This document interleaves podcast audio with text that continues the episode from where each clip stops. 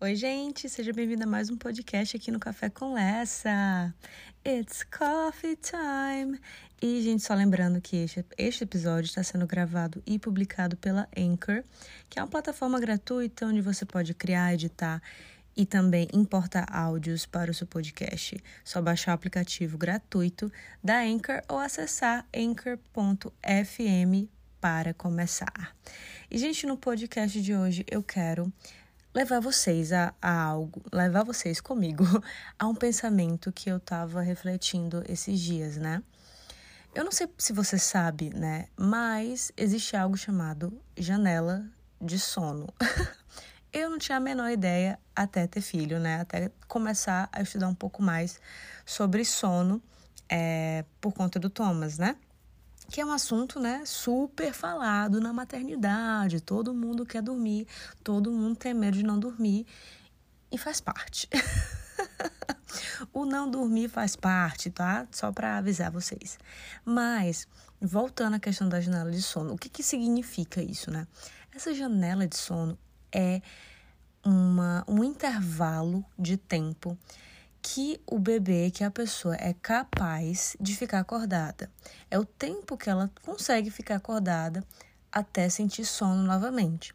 A gente, né, nós pessoas adultas, nós conseguimos passar o dia inteiro acordados, né?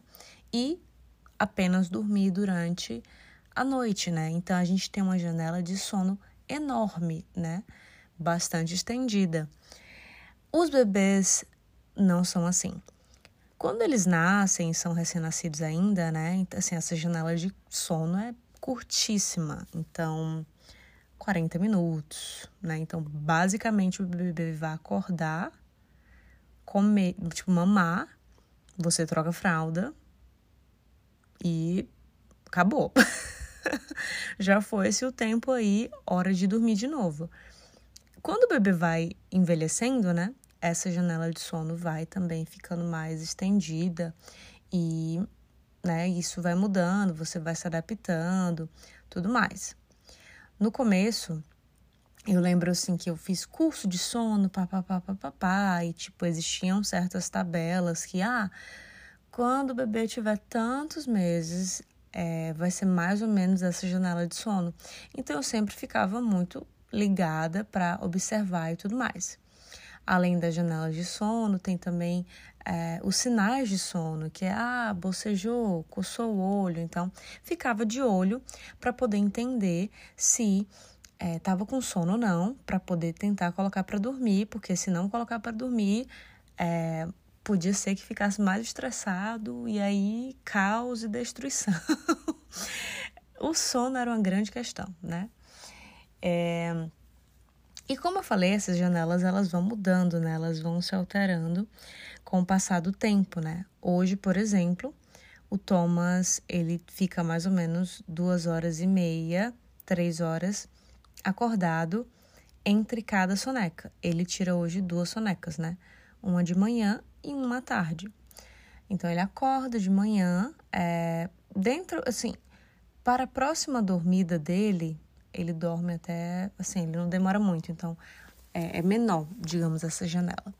Aí ele vai, dorme a sonequinha dele, acorda, aí fica mais ou menos esse tempo, como eu falei, duas horas e meia, três horas, acordado para a próxima soneca, que acontece e aí depois ele acorda e aí a gente tem que esperar para é, depois chegar a hora dele tomar banho e dormir à noite, né? Basicamente. Só que, né, assim, essa nova, essa, esse tempo que eu falei para vocês de duas horas e meia, três horas, é, é novo. Ele não tá. Ele antes era mais comum ficar duas horas acordado, mais ou menos. E, gente, o que, que acontece quando a janela de sono muda, né? Como isso altera o bebê?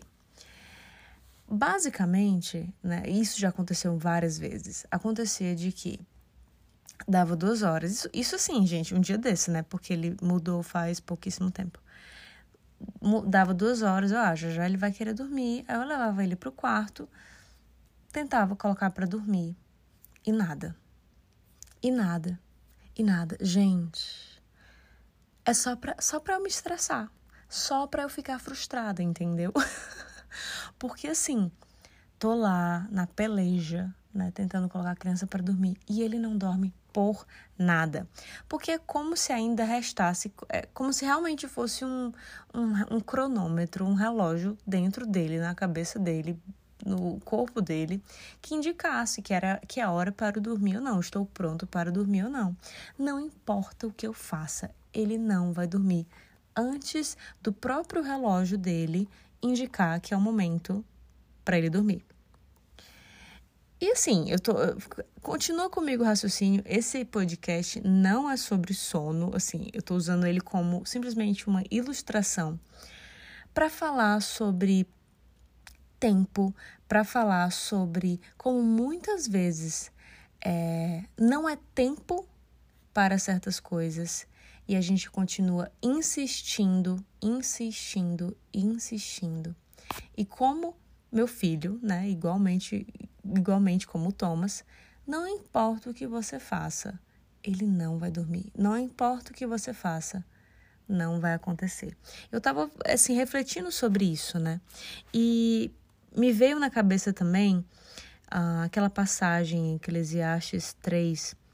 É uma passagem um pouquinho longa, de oito versículos só. Enfim, não é longa, mas eu vou ler aqui para vocês, né? É um podcast, então escuta aí. Há um momento certo para tudo. Um tempo para cada atividade debaixo do céu. Há tempo de nascer e tempo de morrer.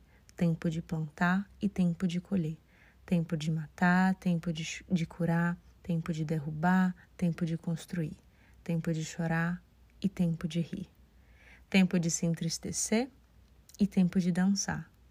Tempo de espalhar pedras e tempo de ajuntá-las, tempo de abraçar e tempo de se afastar, tempo de procurar e tempo de, de e tempo de deixar de buscar, tempo de guardar e tempo de jogar fora, tempo de rasgar e tempo de remendar, tempo de calar e tempo de falar, tempo de amar e de odiar, tempo de guerra e tempo de paz.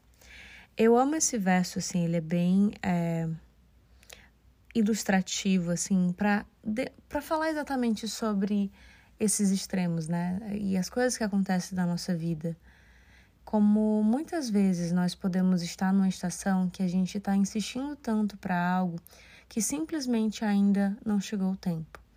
Que o Senhor da colheita, aquele que sabe o melhor tempo para tudo, diz que ainda não chegou o tempo de colher eu vejo que assim perdemos energia, perdemos ânimo, perdemos força quando insistimos em coisas que ainda não é o que é designado para Deus, por Deus, né, no caso. Me veio também agora a história de Abraão, de Sara. O Senhor prometeu a eles um filho, não sei se vocês sabem, se você sabe a história de Abraão. E Sara fica no livro de Gênesis na Bíblia. E o Senhor chegou para Abraão e falou: Olha, eu, você tem, assim, a geração, eu, eu olha para o céu, olha as estrelas, essa é o tamanho da, da, da geração que eu tenho, né, através de você. E Abraão, assim, meio que ficou confuso, porque Sara, sua mulher, não podia ter filhos, não conseguia ter filhos. Mas o Senhor prometeu a ele que ele teria um, uma geração enorme, pessoas que viriam através dele, né, por ele e tudo mais. E passava o tempo e nada, passava o tempo e não, o tempo de Deus não chegava, até que chegou um momento que Abraão chegou para Sara, conversou e falou para ela: "Olha, vou, sabe a sua serva? Vou me deitar com ela e teremos assim um filho." É, e assim foi feito. Né? E, e Abraão é, engravidou a serva de Sara. E logo depois, né, depois de um tempo, Sara engravidou, o, o, filho que o Senhor tinha é, prometido aconteceu e tudo mais. Mas me vê essa, essa, essa imagem de que existia um tempo de Deus que não fazia sentido na cabeça de Abraão, não fazia sentido para Sara também, que se via estéreo, se, ela teve tem uma passagem que fala que ela riu, que ela, nossa, ela se via tão velha, ela se via tão incapaz de poder gerar aquilo que o Senhor disse que ela iria gerar. E e assim, nada é impossível para o Senhor, né? Quando o Senhor declara, quando o Senhor fala, Ele é o Senhor da colheita, Ele é o Senhor do milagre, Ele é o Senhor do impossível. E nada o surpreende, sabendo que Ele é capaz de todas as coisas. E assim, trazendo para a nossa vida, né? Será que a gente tem optado por certos atalhos, como por exemplo, como por exemplo Abraão optou? Parece tão impossível o que o, o tempo de Deus, parece tão distante o tempo de Deus, que queremos tomar a rédea, queremos tomar o controle para a gente, queremos é, correr com as nossas próprias pernas, porque parece que o que Deus vai fazer é, é como se não fosse bom o suficiente, sabe? Sara duvidou que Deus poderia realmente frutificar dentro do seu ventre, né? Em Gênesis 18 fala assim que é, e é exatamente a passagem que Deus promete um filho a Sara e a Abraão. Sara ouve de, de longe, né? Como eu comentei antes, e ela ri, porque os dois são muito velhos, né? Então ela tava assim: como é que pode é, uma mulher da minha idade, tipo, engravidar? De um homem que também é idoso, né? Abraão também era bastante já de idade. E aí, o né, depois que ela riu, a, em Gênesis 18, 13, fala assim: Então o Senhor disse a Abraão: Por que que Sara riu? Porque disse: Pode uma mulher da minha idade ter um filho?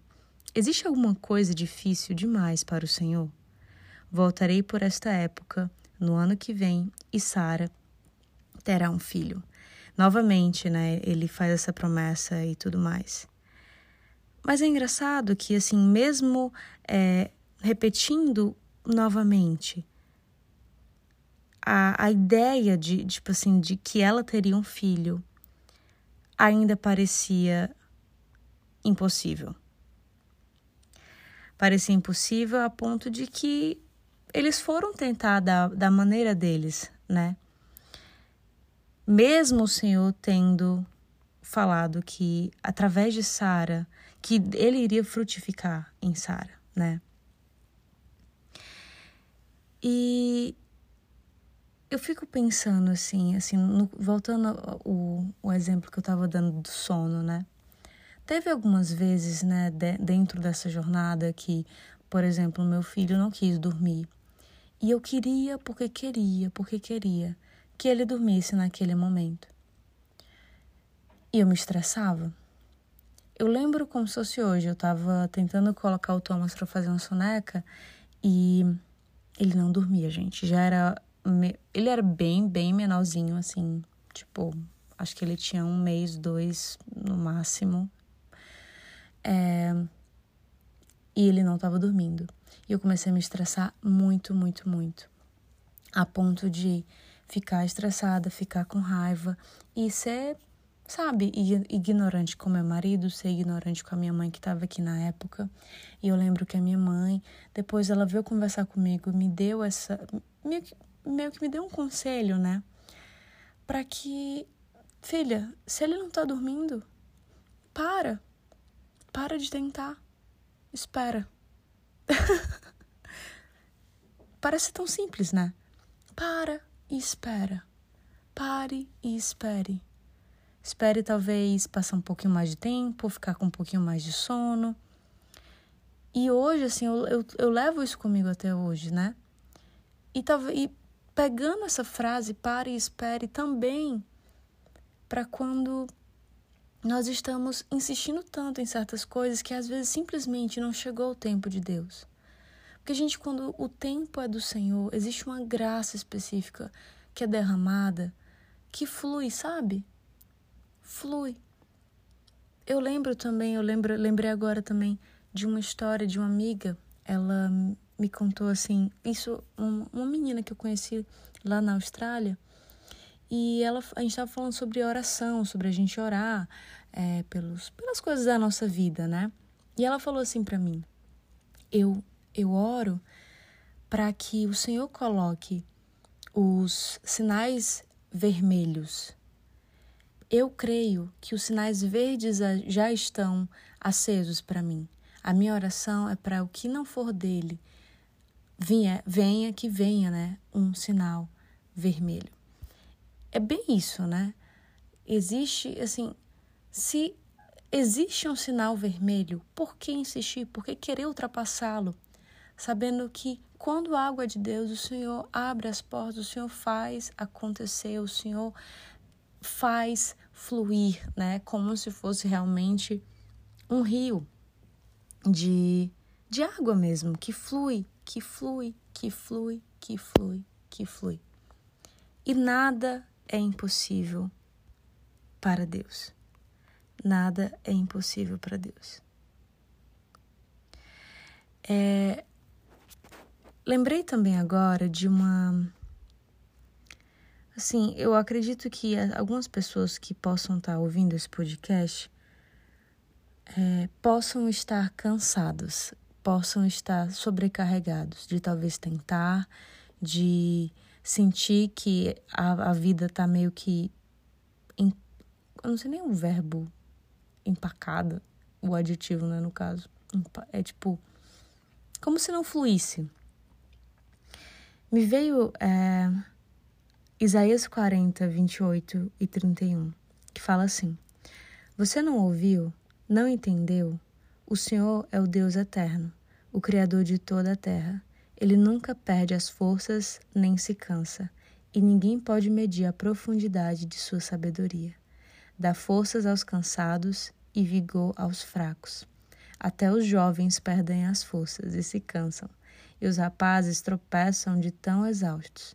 Mas os que confiam no Senhor renovam suas forças, voam alto como águias, correm e não se cansam, caminham e não desfalecem. Amém. Nossa, eu amo esse versículo. E eu queria trazer ele exatamente porque talvez nessa estação que você está, talvez insistindo em coisas que ainda não é o tempo de Deus. Talvez é o que o Senhor pede de ti hoje. Pare e espere. Óbvio que quando eu, eu penso em esperar, gente, eu não sinto que é um esperar passivo, mas um esperar ativo, no sentido de que continue sendo fiel com o que Deus lhe deu. Hoje, nessa estação, continue fazendo o que Ele lhe deu para fazer nesse momento da sua vida.